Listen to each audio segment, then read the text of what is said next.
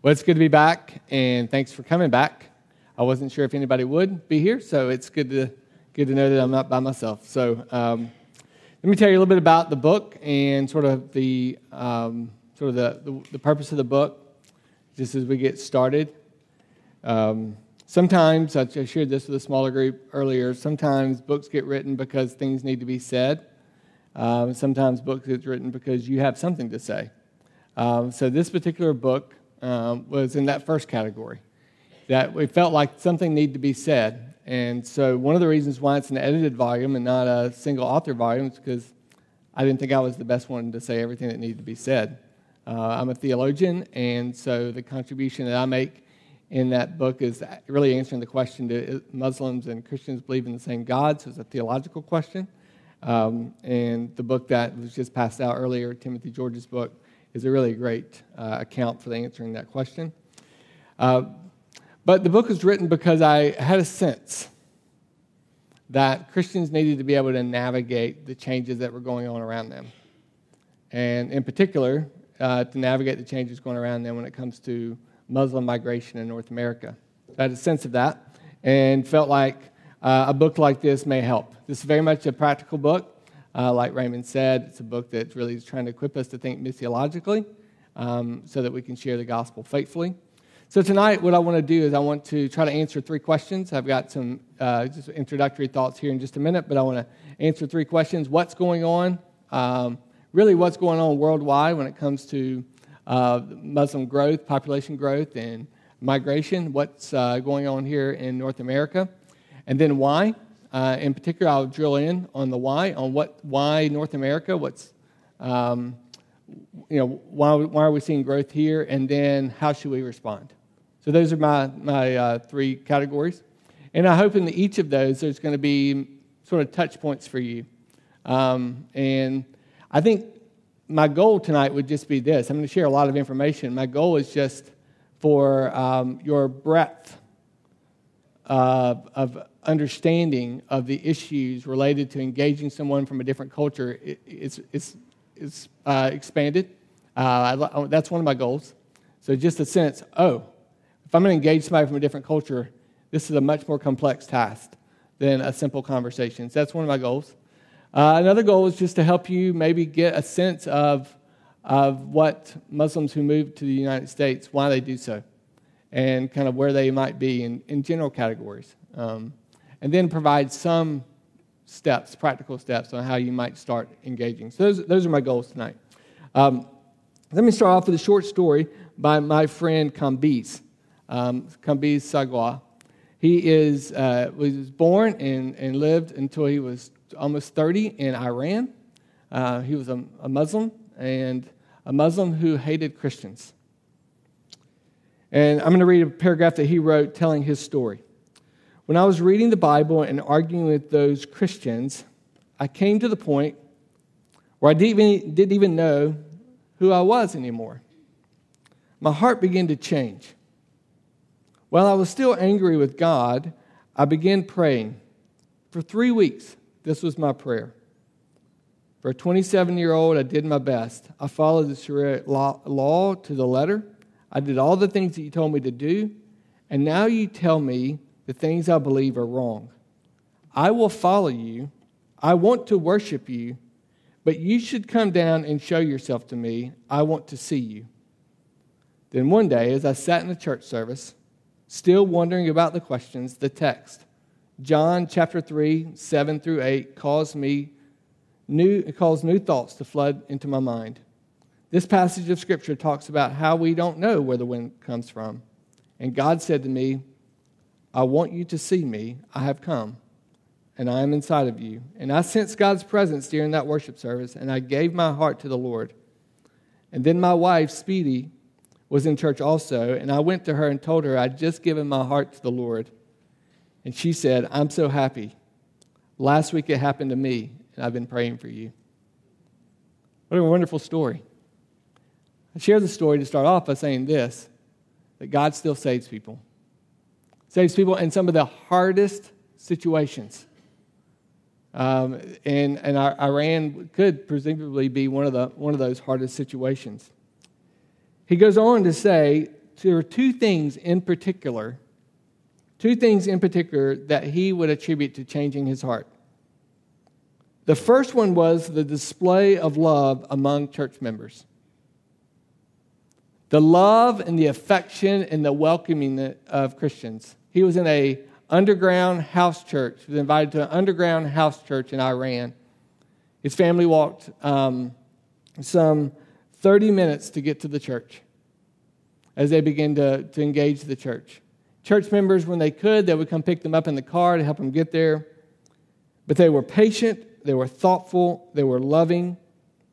He kept waiting to find them in a false act of kindness, and he just couldn't. So, the love on display by church members. The second thing he says God used to change me was the way that these Christians answered life's hard questions.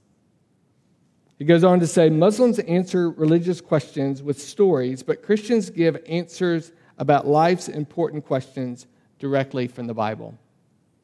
I said this earlier in a group uh, as we were talking a little bit about the, the, the this book.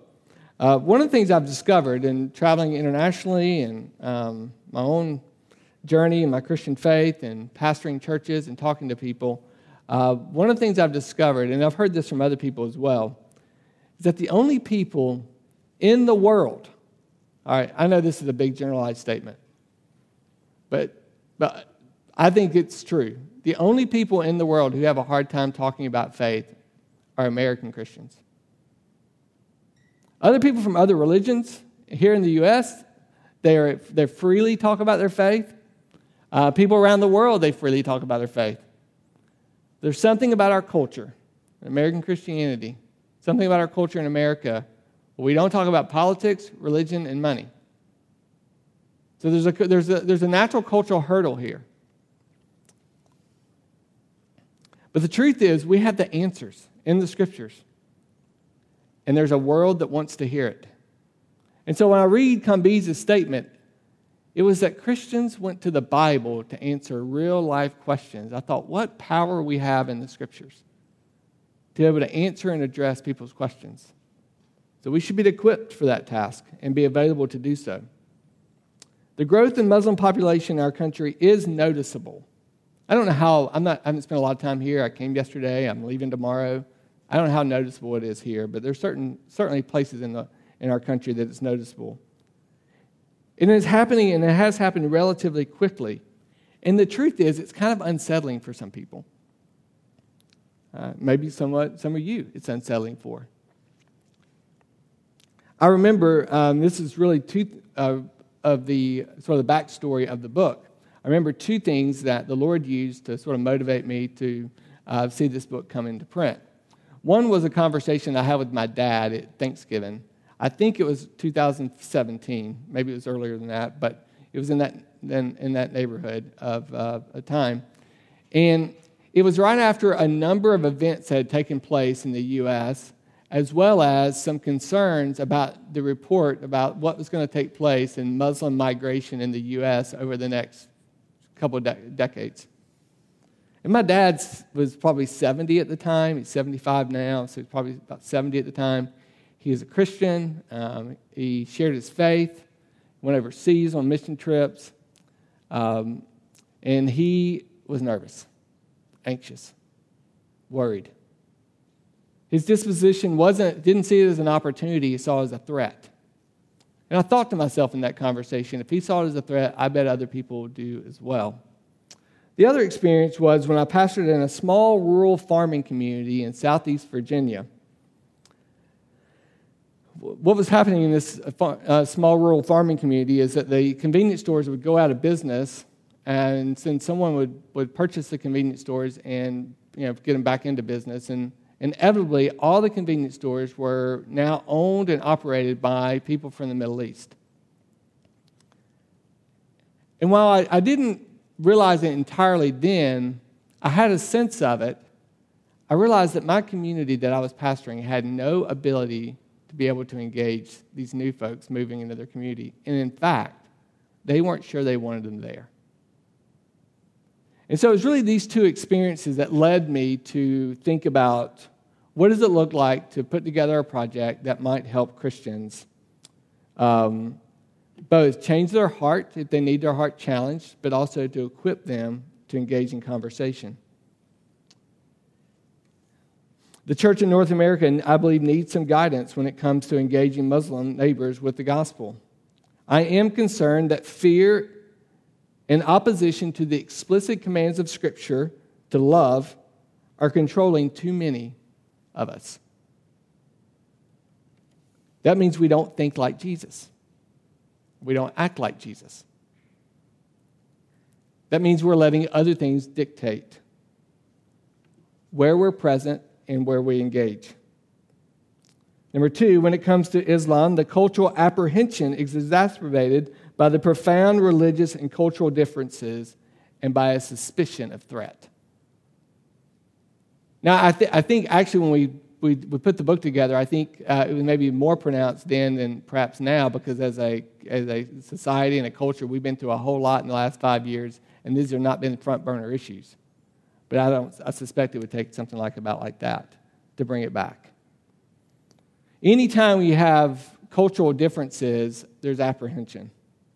And then anytime you have cultural differences tied to threat, the apprehension is increased. And what we know in the last 10 years, there's been an increased uh, activity of terrorism here in the U.S. We have the events that took place in Boston in the last 10 years, Fort Hood, Texas, Chattanooga, Tennessee. You may remember some of these and some of them you may not. Santa Bernardino, California, New York. During this same time in Europe, we've seen Paris four times, Brussels, um, Berlin, Westminster, London, um, Stockholm, Manchester, and Barcelona. And all of this has taken place in the last 10 years. And so I'm not saying that the fear isn't somewhat justified. What I am saying is fear shouldn't control us.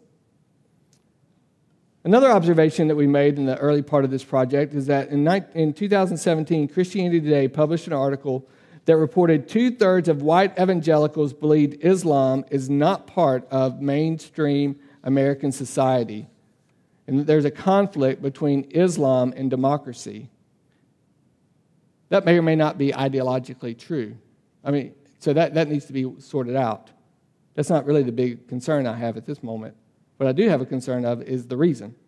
The reason they gave for their beliefs is that Islam encourages violence more than other faiths. Again, it communicates that issue of fear, right? All of these things could be justified, and all of them could, uh, you know, could in fact be the case. But my concern was they were maybe motivating our actions. And as Christians, they can't motivate our actions. Paul says in 2 Corinthians chapter 5 verse 14 and 15, we are to be he says he is compelled by the love of Christ because he believes that one died for all so that we wouldn't have to die. That means he's going to give himself or he's going to live his life for the one who died for him. I think that's the right model for us. So what's going on? What's going on worldwide? What's going on um, here in, in North America. The what? According to a 2015 estimate, there are 100, uh, uh there's 1.8 billion Muslims in the world, making up 23% of the world's population. Islam currently is the second largest religion after Christianity. It is predicted that Islam will continue to grow and by 2030, it's projected that Muslims will be slightly more than 26% of the world's population. So, what's going on in, in, worldwide is Islam is growing.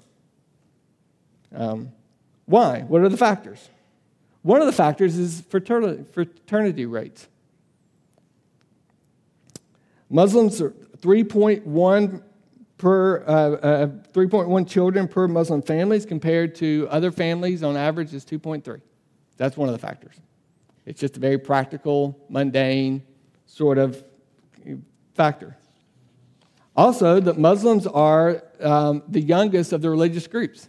So not only are they having more children, they're at the childbearing age. While this growth is expected in recent decades, um, to slow down a little bit, it's not going to slow down entirely. The only region where Islam growth is expected to actually accelerate, though, in this decade and the decades ahead, is North America.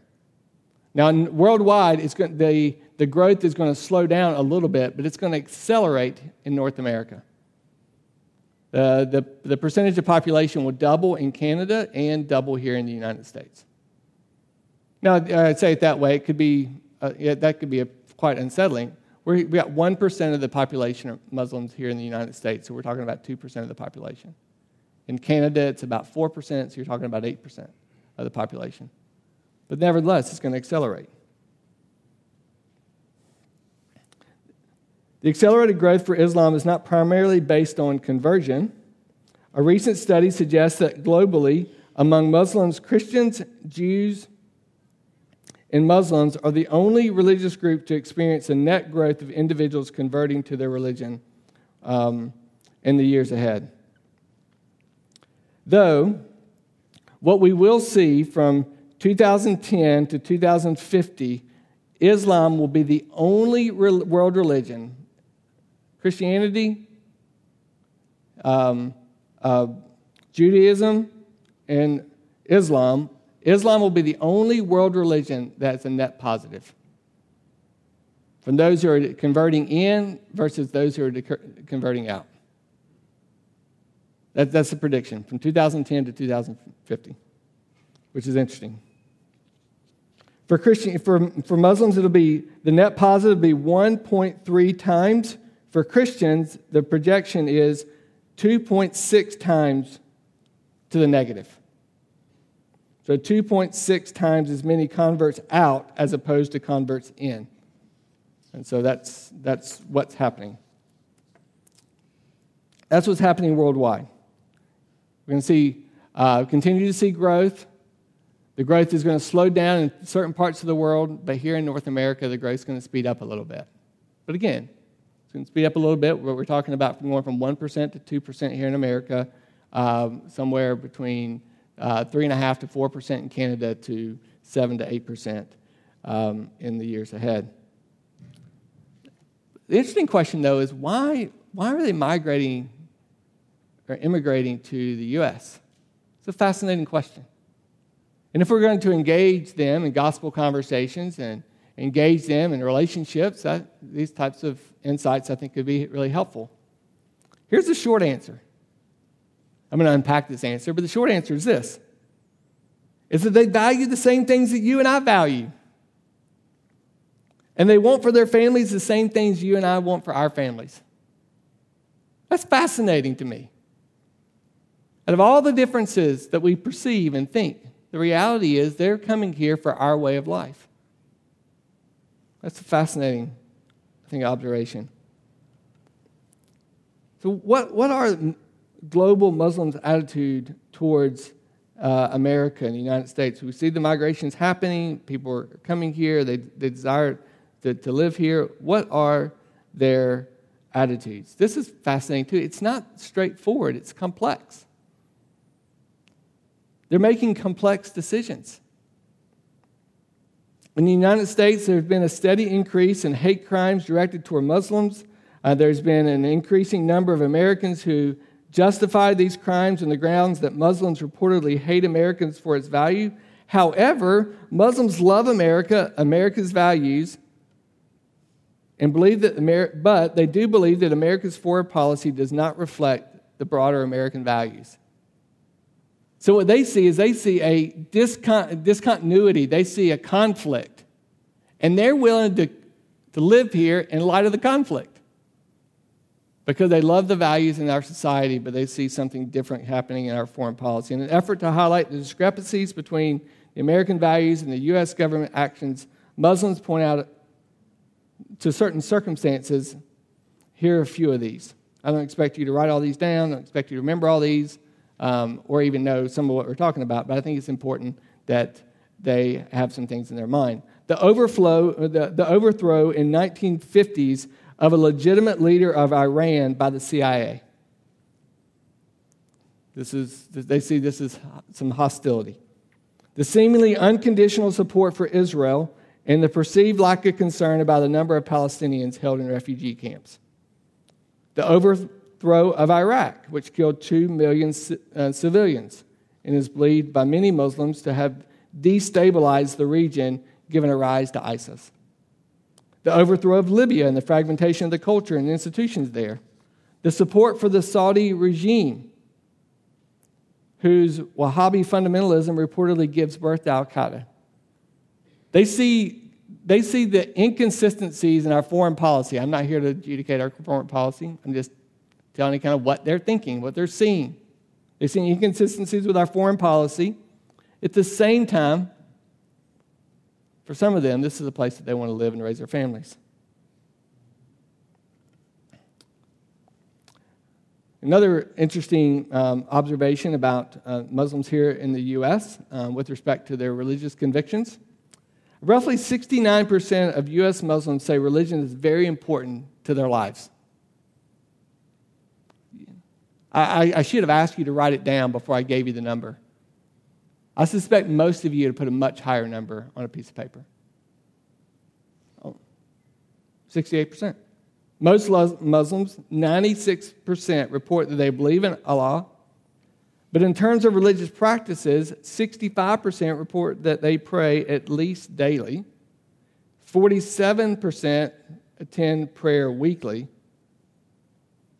By these measures, U.S. Muslims are as religious as U.S. Christians, which is fascinating, but less religious than Muslims outside the U.S. So Muslims in the U.S. in the, 19, in the 2016 Pew Research Survey estimated that 3.3 million Muslims are living in the U.S. in 2015, and that this again will, will um, double between now and 2050. Just over half the projected growth of the population from 2010 to 2015 was due to immigration, while Muslims were then comprising about 10% of all legal immigration in the United States. So it's about 10%. That's a significant number, I think. The large fertility rate of Muslims is the second the most significant factor. In the recent years, there's been a little net change in the U.S. Muslim population due to conversion. About as many Americans, Muslims switch out of the faith as those switching into the faith. So, I said earlier that when it comes to the, the Muslim faith or Islamic faith, that when it comes to conversions, there'll be more conversions in than out nationwide, uh, worldwide. But here in the U.S., it may not track the very same. And one of the reasons for it is because when they, when they have come to the U.S., they're willing to let go of some things which is interesting, right? We just saw that in some of those other statistics. One of the factors that may contribute to a larger apostasy rate among Muslims in the United States is that American Muslims are more likely to have non Muslim friends than Muslims in other countries.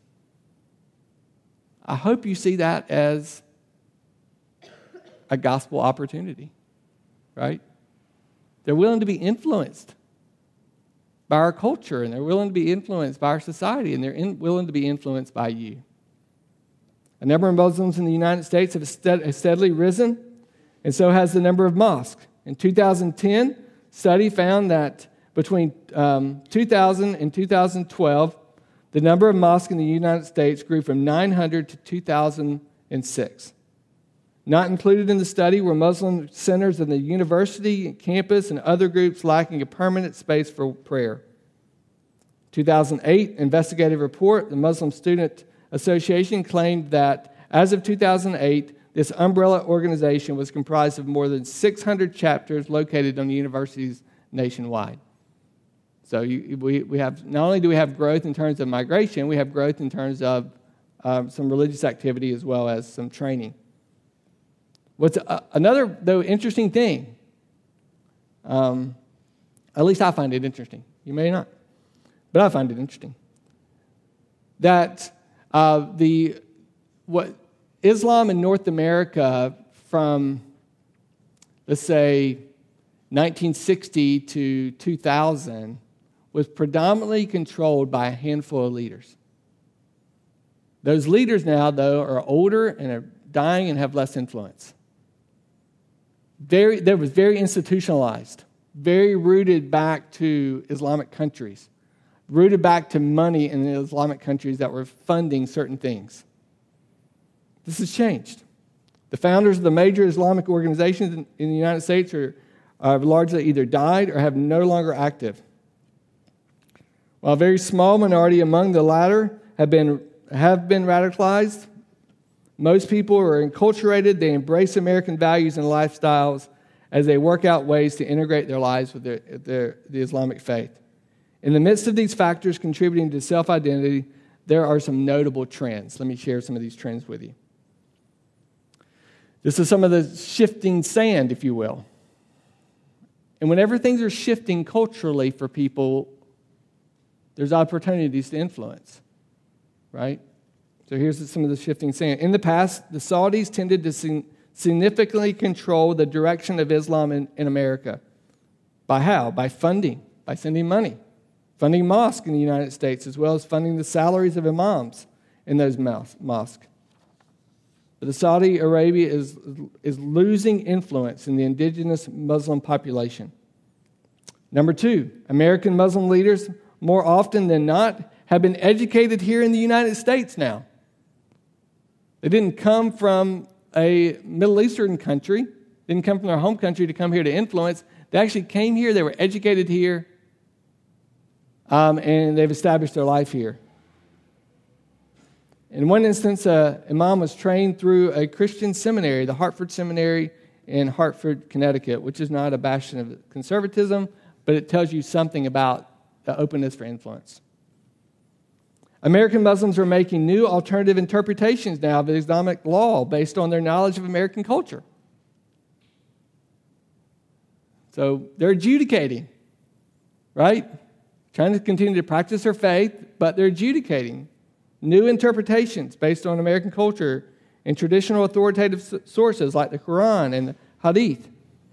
Foreign trained Muslim leaders are increasingly judged by Muslim Americans to be irrelevant and ill equipped to handle what it means to live here in the United States. That's interesting. American Muslims are developing their own schools of higher education to train Islamic leaders. American Muslim women are embracing a more feminist interpretation of Islam. And so we have mosques with spaces for women to be able to lead in prayer, which is fascinating. More and more Muslims in America are, cons- or uh, even conservatives believe that Islam must adapt to times and culture. Muslims in America are quite aware of a homegrown terrorist among their own population and view it as a responsibility of mosque and Islamic leaders and Muslim families to address the threat. They don't like it. Not supportive of it. Muslims in America are moving away from the traditional Sunni and Shia schools of uh, jurisprudence and are seeking non denominational interpretations of Islam. Muslims in America are not just entering the traditional American Muslim professions of medicine and sports and engineering, but they're moving into cinematography and social work and law and politics and law enforcement education. A much broader integration into culture much broader integration into culture. Muslims in America are frustrated with the Islamic phobia that they experience in the United States, the aggressions that they experience. They're frustrated by that. And I get that, I understand. Two of the individuals that contributed to the volume uh, were, uh, come from Islamic families that uh, those families practice their uh, Muslim faith here in the, in the U.S. And both of them attest to some level of discrimination as children in elementary school. Both of them attest to something of that effect. So, these are the cultural and social um, things that are changing. How about Muslim in U.S. politics? Is interesting. We're in church. Should we be talking about politics, right? Um, we're going to because we're describing. We're not, we're not talking about our own politics, right? We're just describing. Muslims in America tend to support many progressive policy issues, but they also embrace conservative values and policies. Fairly nuanced sort of political position. Roughly 90% of uh, American Muslims support progressive positions on health care, school funding, the environment, foreign aid, and gun control. However, many U.S. Muslims also support more conservative values as witnessed by the following favoring school vouchers, government funding for religious um, social services, making abortion more difficult to obtain, the death penalty, income tax, forcing U.S. citizens to speak English. They're in favor of that. And even stronger laws to fight terrorism. You see, the attitudes, the political attitudes, are mixed too. It's nuanced. So you see, the attitudes of American Muslims on social issues um, are very similar to those of our Roman Catholic friends and even conservative Protestants. Islam globally and in the United States is changing rapidly. Our, uh, we, we see our culture changing rapidly. If you're an astute observer of what's going on in the Christian faith, you, you are fully aware that the church in North America is, is experiencing a lot of tension and pressure points, and that there are some changes under, underway. And you have to, well, at some point, we'll have to evaluate whether those are good or, or not good. But Islam in the United States is also, there are multiple expressions such that Muslims are every bit as diverse as, a, as Christians. This is what's key here. This makes it difficult, if not impossible, to find a single essence of Islam, a single sect of beliefs, a practice agreed upon by Muslims around the world or even Muslims here in the U.S. Their identity is in flux, which means that Christians, if they want to have a significant, meaningful relationship with Muslims, they must focus on the uniqueness of the individual Muslim with whom they are interacting. This is a primary missiological insight here. Is not about a static religious convictions that you can kind of get mastered in your head and you're ready to talk to all of them about what they believe. It's going to require one on one interactions with individuals to understand what they believe and what they don't believe and help them to see how it is, going back to Combe's statement, how it is that the Bible provides answers to some of their questions. So this gets me to how should we respond? How should we respond? It is true. It is 100% true. Christianity and Islam are two separate religions, two entirely different worldviews, two entirely different accounts for how it is that one can please God. All right? How, Two entirely different. At the heart of Christianity is God's self donating love revealed in the unique, in the unique person and work of Jesus Christ through the Spirit. Christianity affirms the deity of Christ, the inherent and immoral depravity of man due to sin because of our first parents, the atoning death of Christ on the cross. But Islam, on the other hand, declares that belief in the Trinity is blasphemous denies the deity of Christ, as well as the crucifixion and the atonement. Christianity, though, stands or falls on these weighty affirmations and can't require to be and cannot give them up. However, both faiths do provide us with the mandate and the resources for a dialogue, understanding and harmonious interactions. Let me give you a few places where you can have dialogue. Things that will not be too far out of reach for you, I don't believe. Because the truth is, none of you have to be experts in Christianity or an expert in Islam to have a conversation with a Muslim. You don't have to. You know enough. You know enough. And the things that you don't know and you find out in conversation, you have time to figure it out.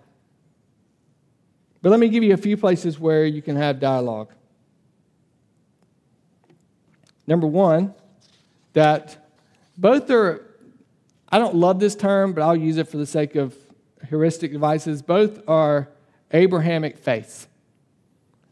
And one of the reasons why this observation is important is because it helps us to see that some of the teachings or some of the stories in the Old Testament are going to be found in the Quran. Both are Abrahamic faiths in that it is through is, Abraham is clearly the ancestor of the Israelites in the Jewish Bible, the spiritual ancestor of uh, Christians in the New Testament, and the physical ancestor of the Arabs in the Quran. Abraham is a unifying and a dividing figure. That's important for us to, to have some awareness of. A unifying and a dividing figure. So this category is not without its problems, but it helps us at least have a place of continuity. Another place where we can have some sort of common ground is on the affirmation of monotheism, the oneness of God. Both religions believe in the oneness of God. Both religions believe in monotheism. This is why the question it gets even a raises: Do we believe in the same God? The answer to the question is, uh, Raymond has already said, is no. But there, there is a, both though an affirmation of monotheism. You might remember in 2015, uh, Dr. Hawkins, uh, professor of political science at Wheaton College, uh, for Advent expressed solidarity with her Muslim neighbors. She posted on social media two pictures of herself wearing a hijab, a Muslim woman veil. She added to the pictures these words I stand in religious solidarity with Muslims because they, like me, a Christian, are a people of the book. And as Pope uh, Francis stated, we worship the same God. And with these five words, it sent off a controversy. We're monotheistic, but we don't worship the same God. So that gives us a place to have common ground as well as a place to have a real discussion. I think Timothy George asked the question right. Is the father of Jesus the God of Muhammad? That's the question. That, gets, that helps you really parse out um, how there's differences. The points of significant differences between Islam and Christianity on this point is that how it is that we know God. It really comes down to that question. Those of you who are with us this, this morning, you know we look from John chapter 1 that the answer to how it is we know God is through the revelation of the Son, right? And this is the basic claim of Christianity. Christians, um, knowing God is, is and how, and He makes Himself known to us through the revelation of His Son. Christianity and Islam diverge at this critical theological juncture.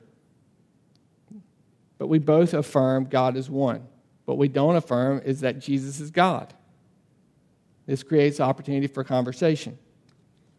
Another place we have an opportunity for conversation is the shared humanity. There's, both religions have a high level of dignity for humanity. Believe in the eternal worth of humanity, the goodness of humanity, that we're created. Also, believe in that we have our absolute allegiance and submission to God Himself. Another place that we have some common ground is that the conviction that humanity needs to be saved. While there's a difference in terms of what salvation looks like, and with both religions, there's a there's a same conviction, there's a common conviction that there needs to be salvation. So this gives you, us a place to have some common ground and places of conversation.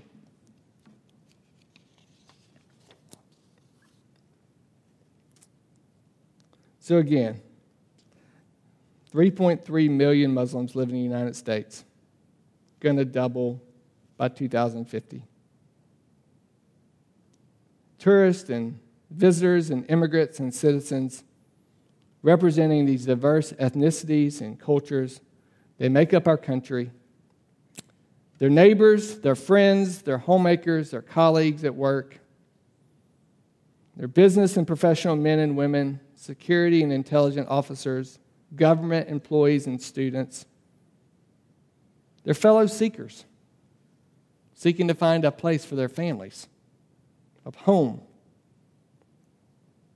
They're fellow seekers. Some of them seeking to understand what does it mean to please God. Sinners in need of reconciliation with God of Abraham. In another Lifeway study, that sought to untangle why a small percentage of evangelicals who are committed to evangelism do not intentionally share their faith found this that 40% of churchgoers have shared their faith with anyone in the last year. Only 40%. They found that almost half of the churchgoers have failed to invite a non church person to church in the last 12, last six months. Fascinating. Only 40% have shared their faith in 12 months. And almost half have not invited a non churchgoer to church in the last six months. The study in, concluded that praying more frequently for the status of those who do not know Christ may be the single greatest contributing factor to being intentional in sharing one's faith. I was encouraged recently to hear about a prayer group that's here praying for, for Muslims, praying for those that are in the community and outside the community. And so, if, if, your if your disposition is changing as you're hearing about some of this information, if your desire to see Revelation 7 take place. That there will be a, a myriads of myriads of people gathering around a throne from every tongue and tribe and kindred. But you're not really sure what to, where to start. Might I encourage you to start with the prayer group? If this is true, that 40% of you, right, likely, 40% of you have not shared your faith in the last year. If it's true that half of you have not invited anyone to church in the last six months, maybe the place to start to stem the tide, to reverse the trend, is to join a prayer group. I'm praying for those who need to hear the gospel. For the majority of us, our primary interactions with Muslims will not be as religious experts seeking to reconcile the claims of Islam and Christianity. The majority of our interactions with a, uh, with a Muslim is going to be uh, in a relationship. And our mandate and our privilege as, as individuals is to be those sinners saved by grace, offering a gospel that can save other sinners by the same grace. So, to that end, let me just give you a couple of practical considerations and then one spiritual reflection. A few practical considerations. Develop acquaintances and build relation, personal relationships with Muslims. Just start finding places, if this is a burden on your heart, start building relationships. It's been said that people uh, don't care how much you know until they know how much you care, and that's absolutely right. And this can't be truer when it comes to engaging people of other faith and other cultures. So the first thing we need to do is build some relationships. Second thing is prayer. Prayer is important to Muslims. Share prayer, prayers with your Muslim friends and pray for them as well. They'll be open to praying with you. Pray with them and pray for them. Beware of the diversity of Muslims. We've already talked about this. They come from diff- different places around the world. They have different um, uh, backgrounds, have different convictions, different families, and they've come here and things have changed some. Don't assume that everybody believes the very same thing. Beware of the diversity. Seek to understand. Be respectful of cultural differences. And the best way to do that is let them tell you what they believe. You don't tell them what they believe. Right? Let them tell you what they believe. Affirm the religious experience of Muslims. Show appropriate deference to sacred books, religious symbols. You'll build a good relationship. It's better than criticizing Muhammad, right? We can, we can affirm their religious experience without affirming the truthfulness of that experience. We can affirm their desire to know God and the way in which they've pursued the, the, that desire without saying it was the right way. There's ways to do that. Be prudent with disputed issues and objections. Ask questions rather than assume answers. Remember that folks believe differently from, um, from the official doctrines. Be prepared to lose an argument to win a friend. That's hard for some of us. I won't ask anybody to testify. Raise their hand. But be prepared to lose an argument to win a friend so that you have another opportunity to have a conversation with them about Jesus. Present the gospel, always keeping the focus on the individual's sinfulness, need for forgiveness, and reconciliation with God. Present Jesus, his love, his example, his sacrifice, and the relationship he has with believers. Don't forget to do that. Again, you will, you will probably be a little bit caught off guard on how easily it is they'll talk about their faith. And they will expect you to, it'll be easy for you as well. And then finally, trust God and depend upon the Holy Spirit. Trust God and depend upon the Holy Spirit. One of the things I do in any gospel conversation, as I walk away, I pray. And the prayer goes something like this Well, that was a feeble attempt, but I tried to be faithful. And even if it had been an amazing attempt, I still can't change their heart. Only you can do it. Change their heart. It goes something like that. So every, after every conversation, just walk away and pray and continue to pray for them and trust God and be willing to stay engaged. So, in closing, a spiritual response or reflection. In, in 1 Thessalonians 1 4 through 10, in the middle of expressing a prayer of thanksgiving, Paul refers to how the Lord has used um, his church in Thessalonica to evangelize uh, the Thessalonians and how this church has followed his example to being faithful and being an evangelistic outpost. He commends them. As a matter of fact, he says, The ripples of your gospel witness has gone out so quickly, I can't keep up with it. Which is amazing. And that's my prayer for this church. That the ripples of your gospel witness will be so rapid from the borough that it won't be able to be kept up with. But then in chapter 2, he continues focusing and discussing his manner of life among the Thessalonians. And here's where I think Paul pulls back the curtain and gives us a bit of his evangelistic strategy. He shares his love and his pattern for sharing his life with people as he shares the gospel with them. 1 Thessalonians chapter 2 verse 8. While he's not pointing out the blind spot that hindered our evangelistic witness, and engagement. As I reflect, he says that his own evangelistic lifestyle, it seems to me that he, what's positive about Paul's example hits at three blind spots that contribute to the lack of evangelism and sometimes in our lives. Let me read the text and let me give you the three. Paul says this We cared so much for you that we were pleased to share with you not only the gospel of God, but also our very lives because you had become dear to us. That was his evangelistic strategy. Let me read it to you again.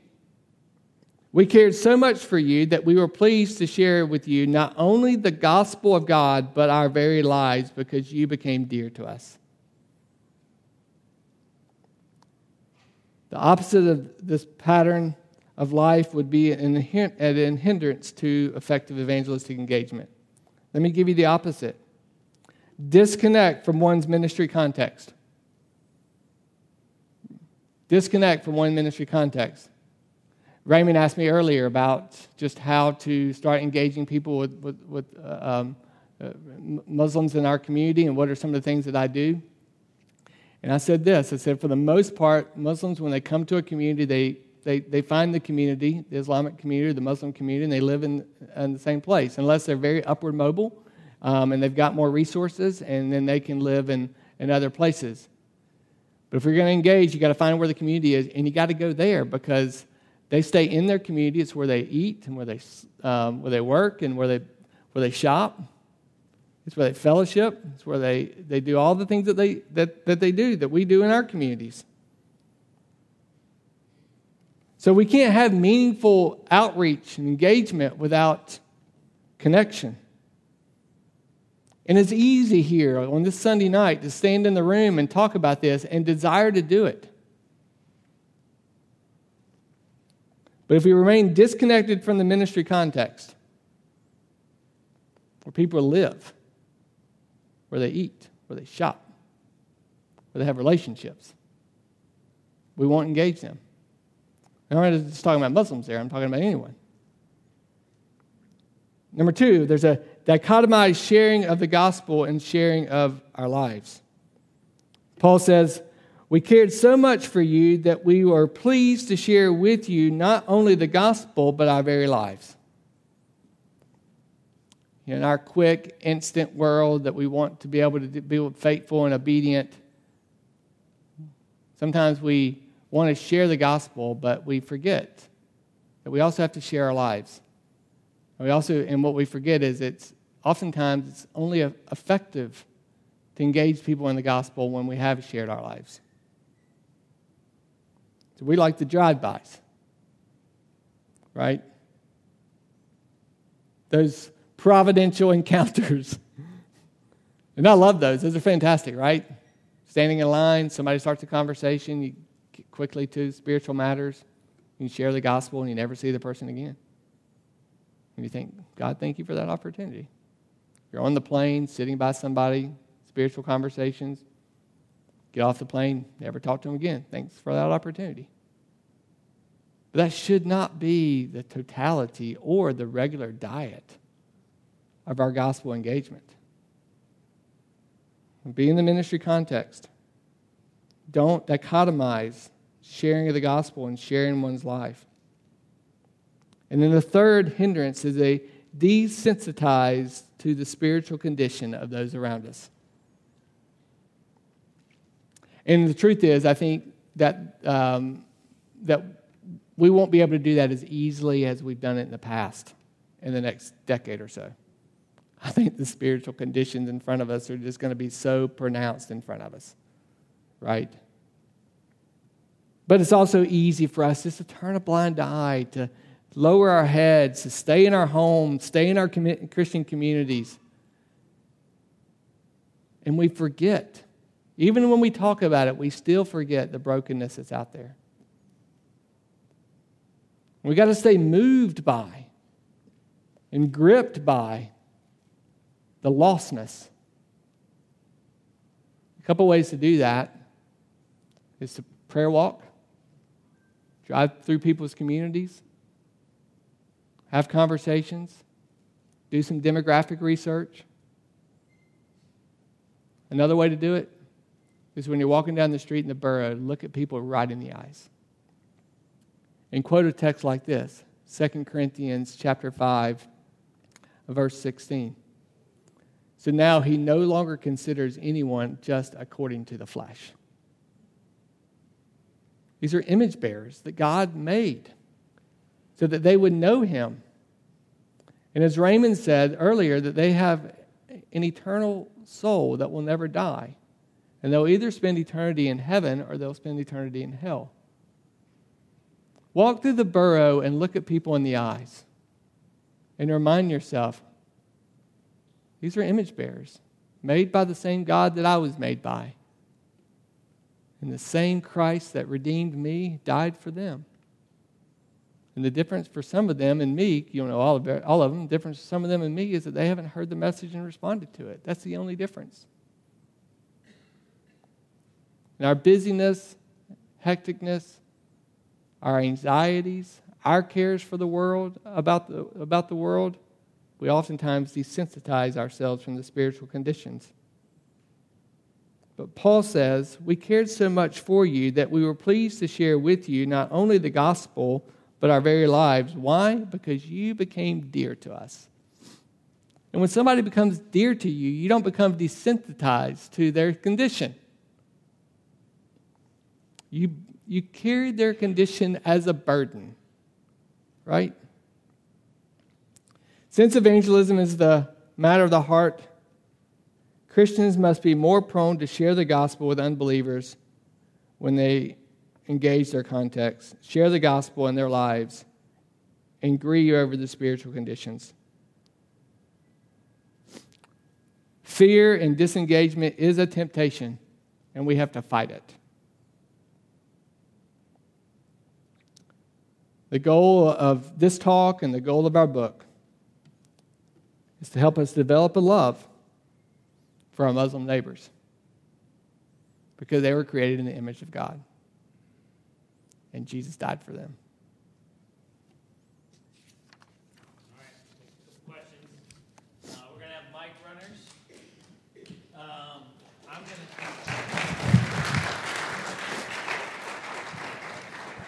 I'm going to throw out a few questions. Uh, if you have a question, you can go ahead and raise your hand, and they're going to bring you a mic. But I'm going to throw out a few first. Um, first, Emily, uh, you lead our prayer meeting. Uh, she started this six months ago, four months ago. All right, it's on when and from how long to how long? Hold on, bring her a mic. Run it down, Eugene. It's on the last Wednesday, um, right after verse by verse of every month. So it goes for about an hour. So roughly from 7.15 to 8.15. 7.15 to 8.15? yeah. All right, where at? Usually in the prayer room. Where's which that? Is also the nursing mother's room. The which nursing is mother's somewhere room? over there. Okay, if people have questions about that, you're going to be standing at that door right over there, right after the service, right? Absolutely. Okay, so Emily's going to be standing right over there. Do you, if can anybody come? Yes, of course. Okay, and you pray for. Child an- care is not provided. do you, do you only pray for Muslim nations? We do a lot of different types of prayer, but primarily for Muslims. Yes. Uh, and is it praying most of the time, or is it taking We're prayer praying the entire time. Okay, praying the entire time. so Prayer it's, points are already there. Okay, points are already there. So if you have questions, you want to pray, not listen to prayer requests, but actually pray for an hour, the last Wednesday of the month. Emily will be standing at that door right over there following the service for about 10 minutes or so. You can find her over there. We'd love for you to be a part of that. This is a wonderful ministry the sister, she's a member of our church, started. Uh, roughly how many people to come right now? Average. About 10 people. We'd love for that to, to grow. So please come, pray, gather there. That, that's a blessing to us. Uh, second, should we read the Quran to evangelize Muslims? If you're inclined to reading the Quran, uh, so you want to be aware of what it says, um, and that's a inclination the Lord's given to you because He's wired you to be one of those um, Enneagram people that has to know everything before they jump out there. Okay. I'd say go read the Quran, right? And, or go find a, there's um, a, a recent book by Kregel, and I can't remember, um, Matt Benson um, just did a little book on the Quran Okay. um, for Christians so they understand the content of it. Okay. At the same time, I don't think you have to. Perfect. I'm just throwing some at you because I know that these are like the, the, the hot button ones. Okay. Uh, can we use the language of Muslims to evangelize them? Like, can we, can we say Allah instead of God? I think if you do that, I think you end up creating more challenges on the back end than you skirt challenges on the front end. Okay. And so I think we should just be honest about these are two different religions. Um, and then we can have conversations about why um, Muslims use the word Allah and Christians use other terms. Um, but I think it's better to stay in the vernacular because then you're going to have a problem down the road. Okay. Uh, assuming the vernacular, some people I know actually are good at building relationships, but they're actually not good at sharing their faith because they've never really thought much about it. So they get into these relationships and then they're not prepared for the kind of questions that they might get. What kind of books, podcasts, other than your own, uh, would you maybe recommend? You can recommend your own if you'd like.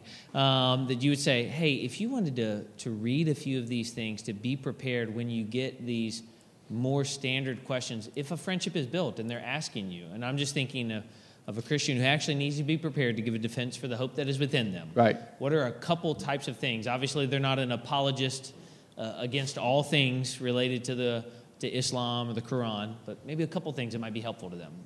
Yeah, so I, I'd say um, the things that are going to be helpful to you, and these are going to be Christian resources about Christianity because I think you can ask people what they believe and be able to figure out what the differences are. Okay. Um, so I would read Michael Reeves' little book, The Delighting in the Trinity. Okay. It's going to be able, it's going to equip you to talk about what the Christian faith claims about what the, what the doctrine of the Trinity is. Do we have any of those at the Connection Center, Dan? It's 120 pages, well written. And not only does it equip you for this conversation, it will bless you in your spiritual life. Uh, it's, a, it's a wonderful little book. We're going to Um, have that at Connection Center soon. yeah. Um, and, and I'd add Scott Swain's little book on the Trinity, too. Um, uh, Introduction to the Trinity is another great little book. But, but I, think, um, I think Reeves' book does a nice job. And he actually interacts with Islam a little bit in that book. Um, I also would find, I can't, I can't really think of an, a, a great one right now, but I would find some way to um, clarify in your mind how the Bible witnesses to the deity of Christ. Um, so, I mean, you could maybe go get a standard systematic and go to their Christology, the person of Christ, and just see kind of how they are dealing with the biblical text.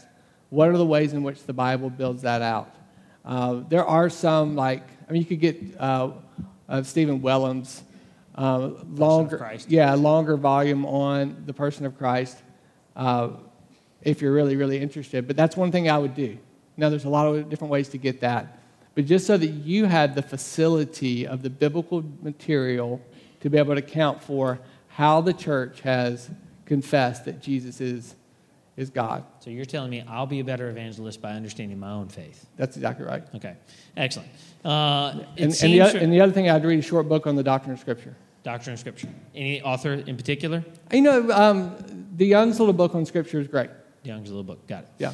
Um, when it seems that for many people to be pro-American means that they need to be anti-Muslim, uh, and there's this fear because of the wake of 9/11. I think that that's a little bit contextual to where kind of when people grew up, right? Kind of right. Po- post 9/11. Uh, but to, to, be pro-American means like, all right, well, we can never have a Muslim person in political office of any kind. You know, like there's almost this inherent fear that they have. It's it's a, a, form of prejudice that comes like if I just see somebody looks Middle Eastern, I'm assuming that they probably want to kill me. Right. Um, which is not true. These are these are false things that, that are built up, fears that are unhelpful. Uh, they're prejudiced against against our neighbors here. What are some ways that you would just say maybe we could combat that, or just even as as a church to, to think about, hey, how you know how do we kind of overcome something, some of those stereotypes that exist? Read Steve Johnson's chapter in Loving uh, Islam in North America, Loving Your Muslim Neighbor. Is that the book you wrote? Yeah. Okay, okay. Right. Um, and he does some of the work that I did tonight, um, just demonstrating how um, the, the, those who migrate here, they're trying to be assimilated in our culture.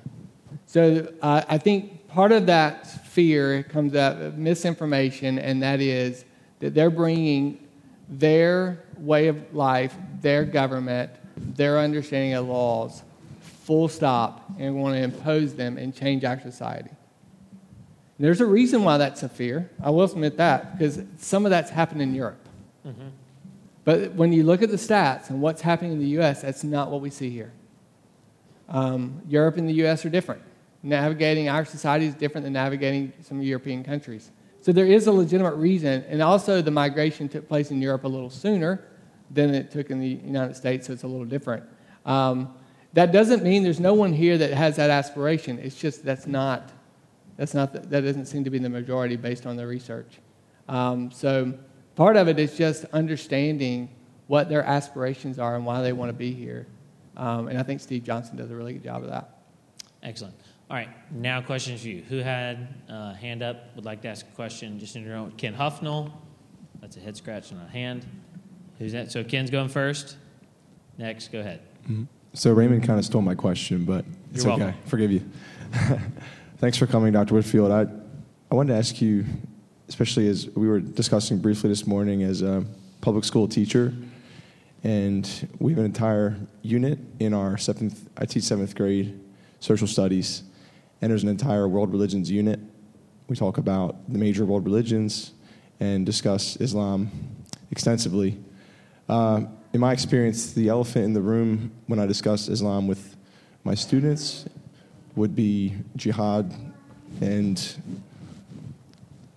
uh, you know current events as well. We we just discuss current events, so terrorist attacks, right, uh, ISIS, etc. So, and I hope this question would help people as well in, in an evangelistic context. When talking with Muslim neighbors or friends, in my, in my experience, it's kind of like the elephant in the room. It would be that aspect of Islam, which I agree, the majority of Muslims that I've talked to and I've gotten to know, like my students uh, that I've gotten to know, by no means endorse jihad and right. are in fact horrified that these events happen, you know. But it's still there, and you still see it from just objectively looking at the events when they happen. People say their motivation for doing them was they're motivated by uh, their Islamic faith. So, how do we how do we broach that subject with them, or should we even go there, or just not touch it? Um, how do I talk to my students about it, uh, Right. et cetera? I hope that question makes sense. Yep, it makes good sense. The, the reality is, and there's a chapter in the book on jihad. Um, and it's, it's, it's, I think it's a very fair treatment of it. The reality is the, the Quran does teach jihad. Uh, you, the Muslims can't, they may want to, they can't escape that. That's true. Um, and that, um, that has been a part of the faith for the majority of you know, the, the history of the faith that jihad was practiced. And we've seen it, uh, we've seen it take place here on American soil, and it could happen again. Um, so, you know, when it comes up, I, I, I don't know your context, I don't know your classroom, I don't know what you can say and what you can't say. Um, but uh, I think it's the case that it's in their religious text. And there's no, really no way to escape that, and it's part of their faith. Um, I think when it comes to talking to people, if the data that we went through tonight is the case, the majority of the Muslims that you talk to are actually going to be afraid that that's your impression of them. That's, and, and they're, and they're going to, and, and they're in the process of trying to sort of mitigate that aspect of their faith, probably. The majority of them, not all, um, I mean, but if the research is right, that, that's the case. Um, and the majority of them are going to be, be a little bit defensive about early judgments about all Muslims. So my encouragement would be not to like jump right in on that. You know, maybe you ask questions like this. What's been some of your experiences here in the U.S.? And you listen. Um, or, um, what do you think are some of the biggest misconceptions with, with uh, the Muslim faith here in the U.S.? Now, their misconceptions actually maybe their perception of what's misconception, and it may actually be clearly taught in certain places. That's not, for me, that's not really the point, you know. Uh, but if I'm going to engage people on those terms, I want to let them define the terms a little bit. Um, and then, uh, then if it comes up, then you can ask the question, what do you think about the moral um, the ramifications or the moral legitimacy of, of killing in the name of God? Um, but I think if you're going to ask that question, I think you want to have a decent relationship. You know? But you can ask some questions to kind of get, pull out what they, how they're adjudicating some of this and understand it, and it may end up in a conversation. Uh, when it comes to teaching in your classroom, I, I don't know what material you're dealing with. I don't know how it comes up. I don't know if I can. You're in a much better position to navigate that than I am. Um, so Thanks, that's helpful. That's Thank called you. a punt right there. With that. Eugene, we have our brother down front here. And then Eddie Kricksky, Tim. Whoever gets to somebody first is getting the microphone. Eugene and Tim are in a race. Remind me your name, brother. I know you're at Joseph's Church. Uh, Ted. Ted, yeah. I had an opportunity to work with a Muslim from the Middle East, and um, he couldn't speak that much English, but I was able to reach him through gospel music, which was a good thing. And we started talking, he was saying he fell in love with a girl in America, but he had an arranged marriage back home, but he was opportunity too.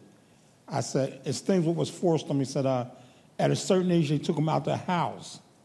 So he had we couldn't stay with his family. We had to learn the Quran. That's how much discipline was on him in there. And like basically, I'm from Philadelphia, and I go around to some of the convenience stores, and trying to witness to some of the gentlemen was on the store, and turn out a lot of them are Christians, and these convenience stores own these convenience stores. And uh, back in the 70s in Philadelphia, it was a lot of crime going on by these so-called Muslims. This thing called Temple Number 12 was read Right. led by uh, Farrakhan and Elijah Muhammad. And they said, well, Elijah Muhammad is coming to the Spectrum or something like They sold all these tickets, sold the place out. Everybody knew the man was dead. But before he showed up, they said they had to say he died and he can't come to the show, so they didn't refund nobody's money. But so much chaos was going on in Philadelphia, whereas when I was a young guy, I was standing on the corner, they'll pull up to you in a van and like snatch you in the van and take you to um, the, the mosque temple and say, you got to join, you want to join, and give you a book bag for newspapers and say, go out and sell them, you get so much money.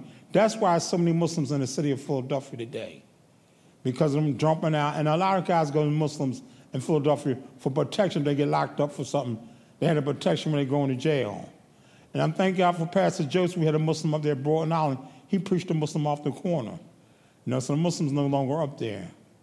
And um, Do you just these are all helpful things, but is there a question here for Dr. Whitfield? no, Whitfield? well, I'm just some. Uh, what do you think about us going out there witnessing to the, these, these store owners?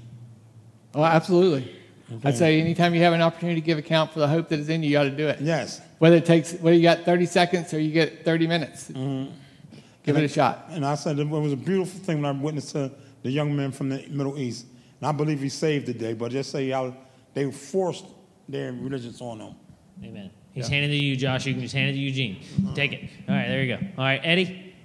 Um, so, as a follow up to Ken's question um, regarding jihad, um, so since based on what we're discussing, it's uh, a reality of it being a tenet of Islam in in uh, their sacred text, would it be more theologically accurate to say that that is the like an aspect of Islam, and that those whom we would be evangelizing, if they disagree, they're not technically Muslims. They're more culturally influenced by by Islam in the same way that if a Christian did not agree with a central tenet of Christianity, they might be culturally Christian but not actually be a Christian. And if so, how would that influence how we perceive interacting with Islam, actual Islam in America, and the rise of Islam in America? Yeah, I'm not sure that I would. I mean, I'm, I'm, this is very practical. I mean, if I'm writing an exposition of Islam for uh, a monograph or an essay or something like that, I'm gonna, you know, I'm gonna try to figure out how to communicate the essence of the faith. Um, but this is very practical. We're talking about individuals, and if someone says they're Muslim and they don't affirm certain things that I think other Muslims will affirm, I'm not going to argue with them about that. I'm just going to keep the conversation going you know and then if i run into somebody who affirms something that like jihad and i'm having a conversation with them there that's going to change that conversation too right um, I, and so if somebody's maybe it's a bit more radical if you will in terms of their um, their practice and that it's going to change that conversation. So i'm not going to i'm not going to corner anybody in terms of like oh you're not really islam you know? You're not really a muslim. Um, there's a whole lot more complexities that go into someone's identity. Um, and to me, that just is, that's a, asking for a, an argument that's going to take me away from the gospel instead of a conversation that's going to help me, me get to the gospel. Right. So that's, that's how I would I'd, I'd handle that. Yeah, just as a quick follow up to that. So, how does that relate? Like, how do how would we then, as Christians, relate in terms of the the topic of uh, how are we supposed to feel about Islam growing in the United States? So, I understand that um, we're talking about individuals, but what would you like? If, if a Christian or Americans in general are concerned about the, the rise or the growing of Islam in America, and they're concerned about it because of jihad being a central tenet. How does Well, that relate differently to talking to individuals? If what we're saying tonight is true and it's a different iteration of the faith that's not seeking to destabilize our culture, um, that's one, one disposition. If it's what oftentimes is feared, and that is that out of the 3.3 million Muslims in our country, the majority of them are wanting to bring Sharia law to uh, the United States and destabilize our society. Um, and they're not going to live by our rules and our ways. Um, that's another consideration, right? Um, and those things would have to be dealt with in a certain way. But as a Christian, um, we have a way of doing things here in the U.S. And when someone comes here to, to live um, and want to become a citizen of the U.S., it's incumbent upon them to live in accordance with the way we do things. Um, and there's a lot of flexibility there, right? I mean, we have differences even, in the, even among us about laws that should be on the books or shouldn't be on the books, you know, that sort of thing. But to impose a, I mean, we have freedom of religion, that's our country. But if impose a certain way of thinking about the government that is indebted to one particular religious conviction, that goes against the core tenets of who we are as a country. So uh, that would need to be addressed and dealt with. the reality is, I don't think the evidence bears out that that's the, um, that's the majority or the overwhelming um, move, if you will, for Muslims that are migrating here to the U.S. All right, remind me your name, brother. Jeff. Jeff, and then Tim, you'll take yours to Catherine, and then Jeff after you to Matthew. So I have two really quick questions, in a sense. Uh, in terms of some of the things you were talking about, like common ground that we find with Muslims, would the value that they place in the family and gender roles be another kind of common ground that we can find with Muslims?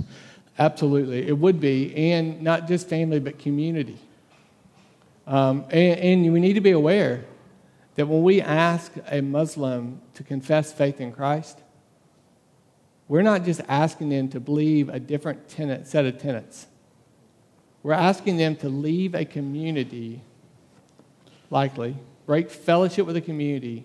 That means we have to create a, we have to provide a community for them to have fellowship with immediately. Um, so 100% family is a point of contact, but also community in general is, is another point of contact. And one of the things I really appreciate about this church and the and the robustness of its community, that there's a place here to invite someone in to explore what Christianity is, what Christians believe, how Christians live, their love for one another in a very hospitable way. I think it's a very effective way to do, um, to do evangelism and engage. As a matter of fact, there's a chapter, I'm not trying to sell the book, but there's a chapter in the book, it's probably the best chapter in the book, frankly, by Ant Greenham, um, who's a missiologist on this very point. And, and my second question, actually kind of alluding to what you were just talking about, um, speak to the difference of Muslims, uh, because from what I understand, when, when someone is born a Muslim, they're a Muslim, according to Muslims, they're a Muslim, just by the fact that they're born into an Arab family or a Muslim family. Right. Uh, and so obviously, uh, how do we can you, can you speak to that a little further? Um, and then kind of alluding back. So, when I was more talking about gender roles, I mean, so they would push against homosexuality and, and all the things that are kind of gender dysphoria functionally in our society. And that we can find common ground in that regard is, is what I was more also alluding to. I think there are some ethical convictions that we could also find common ground on, for sure. Uh, when it comes to their identity, um, there is a a much more complex um, sort of uh, feature to their identity. That's probably not the right word, but they have you have the faith, you have the the government, the country, right, which is part of their identity, which is a uh, Islamic country. Uh, leaders hold to the Islamic faith, and that they live, they lead out with that. And then you have an Islamic family. Um, so when they're born, they're born into that. That's their identity. Uh, unless, unless they're a Christian family in an Islamic country, and that, you know, then that's one part of that sort of collage gets shifted a little bit, and their identity is different. Uh, but that's one of the reasons why that identity is so um, reinforced for them, because uh, particularly if they're born in a, a, Muslim country, if they're born in a Muslim family, it's reinforced. They're like for Christians, we don't believe people are born as Christians. Have, it's a conversion religion, right? It's a conversion faith. That you have to confess faith in Christ uh, to be born again. That's, that, that's not, their, their religion is a practice religion. It's a religion with culture and social and political and legal ramifications, and it's practiced. That's helpful. All right, Catherine Garber. Matthew, do you mind if I defer to the lady? She can be the last question, and then you get first question at him after. Ladies first. All right, there we go. All right, Catherine, you're up. There you go. Um, thank you for coming. I I think it's really cool that your talk got rescheduled actually, so that you came in the middle of Ramadan. Um, and I just wanted to ask real about, quick show of hands. Who? How many people knew it was Ramadan? Okay, more than right. I thought. Okay, it's good. More than I thought. Um, and you gave us like some helpful ideas for like conversation starters with people just in general um, around Islam, but I don't know a lot about, you know, Islamic faith, and so it, would you give like could you give any examples of like conversation starters at this time in particular as they're practicing you know, their faith in kind of a heightened way during Ramadan. And then also just thinking in terms of like with Muslims seeking to earn their way to God versus Christians just believing in Jesus for salvation. I could see how we might not come across as devout as they are, maybe. Um, and like, do you find that to be like a sticking point for them? You know, it certainly is a sticking point for Muslims that are in Muslim countries, uh, for sure, who are practicing their religious faith at a little higher level, higher, more, maybe more devoted. Um, many of the Middle Eastern countries, they do look down their nose on the U.S. for what they see as the moral degradation of the U.S. There's some hypocrisy with that because some of that's a veil for them. There's a whole lot of stuff happening behind the veil. Um, but nevertheless, um, so yeah, certainly that a could be a, a bit of a sticking point. Um, and they're all, I mean, everybody has their own sort of little sticking points, right? Um, and so, but so for somebody, it could be, hey, this thing about grace, that means you can live any way you want to. And it wouldn't be just be a Muslim that could say that. A lot of people could, could, could say that. So a conversation started about Ramadan. I hate, to, I hate to kind of go back to these, but I actually think they're the most effective. If you're talking to somebody and say, I hear it's Ramadan, can you tell me about it? You know, it's very, it, it's, it's disengaging and you're in, a, you're in a learning posture at that point. And then you just ask a follow up question. Um, and who knows where that conversation goes. And if it's a person you have a relationship with, you're building a relationship with, hopefully you can follow up with another one. But just ask them, what does that mean? You know, I don't really know that much about it. That actually would thrill them to be able to tell you about it. You know, um, what, do, what do they do? What are the practices? Why is it, you know, why is it called this? What's the history of it? All those types of things. Uh, and you'll learn a ton. Um, and so, and it's very disengaging to do that sort of thing too. Um, I mean, I'll, I'll, I'll be transparent for a second. I never like to go into a conversation and not know what I'm talking about. Never. But here's the problem. Oftentimes I mess up a conversation because I think I know what I'm talking about.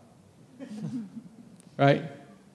Um, and these gospel conversations, it's just important to be able to build good collegial relationships with people and oftentimes that puts us in the posture of the learner, you know, and let them teach us. And then we ask follow up questions and pray the Lord would give us an opportunity to give the hope that's in us.